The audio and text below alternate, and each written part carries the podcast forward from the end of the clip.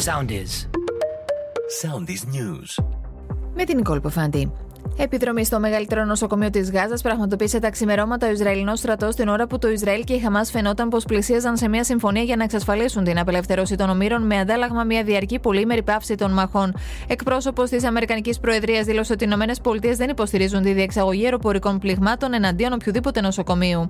Στο πλευρό του Γιάννη Δραγασάκη τάχθηκε ο στενός συνεργάτης της Εφης Αχτιόγλου Αλέξης Χαρίτσης μετά την επίθεση που εξαπέλυσε ο πρώην αντιπρόεδρος των κυβερνήσεων του ΣΥΡΙΖΑ, τον Στέφανο Κασιλάκη, για τις απόψεις που εξέφρασε ο τελευταίος ότι το μαξιλάρι των 37 δισεκατομμυρίων ευρώ που άφησε η κυβέρνηση ΣΥΡΙΖΑ ήταν η πιο μνημονιακή απόφαση. Πολυπληθή είναι η συνέοδια του Ρετζέπτα Περδόγαν στην Αθήνα στις 7 Δεκεμβρίου. Στην τουρκική αποστολή θα βρίσκονται τουλάχιστον 150 άτομα, σύμβουλοι και ασφάλεια του Προέδρου.